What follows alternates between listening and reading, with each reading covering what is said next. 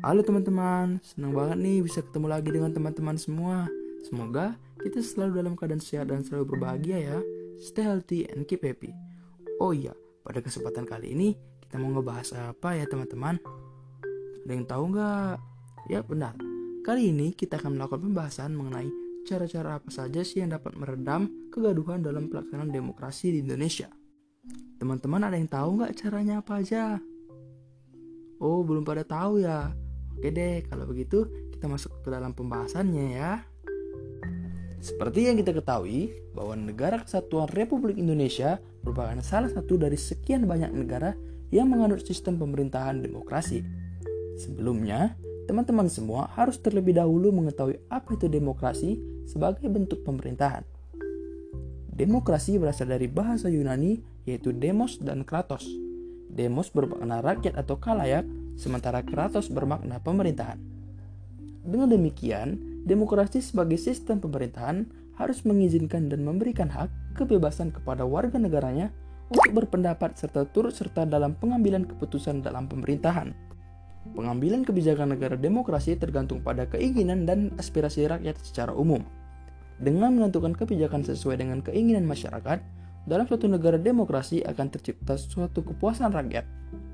Namun, hingga saat ini berbagai kericuan masih sering terjadi dalam pelaksanaan demokrasi di negara kesatuan Republik Indonesia.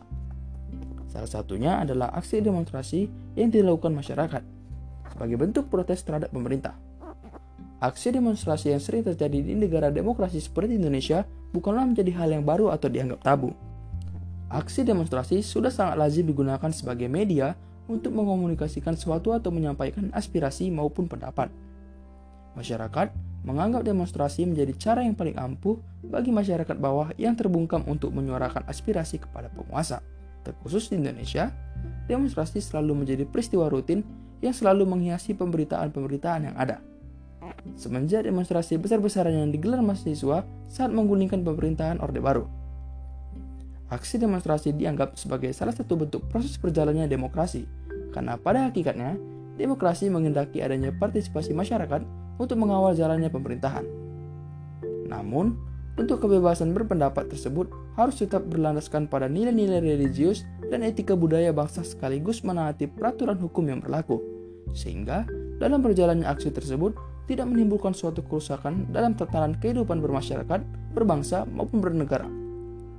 Karena jika diperhatikan selama ini, tidak jarang kita melihat pemberitaan-pemberitaan mengenai aksi demonstrasi masyarakat yang cenderung bersifat anarkis, ditambah lagi dengan tindakan represif dari pihak keamanan yang selalu berakhir dengan terjadinya suatu bentrokan yang mengakibatkan kericuhan. Oleh karena itu, demi perjalanan sistem pemerintahan demokrasi yang baik, baik dari pihak pemerintah maupun masyarakat harus bertindak secara bijak. Dari sisi pemerintah, dapat dimulai dengan menjunjung tinggi kebebasan berpendapat bagi masyarakat, serta mengikutsertakan masyarakat dalam menyusun maupun menetapkan suatu kebijakan yang memiliki dampak bagi masyarakat. Dengan demikian, keputusan yang berhasil didapatkan dapat diterima dengan baik oleh seluruh lapisan masyarakat. Sehingga aksi demonstrasi yang sebelumnya sudah dijelaskan juga akan berkurang dan mencegah terjadinya kericuhan yang tidak diinginkan.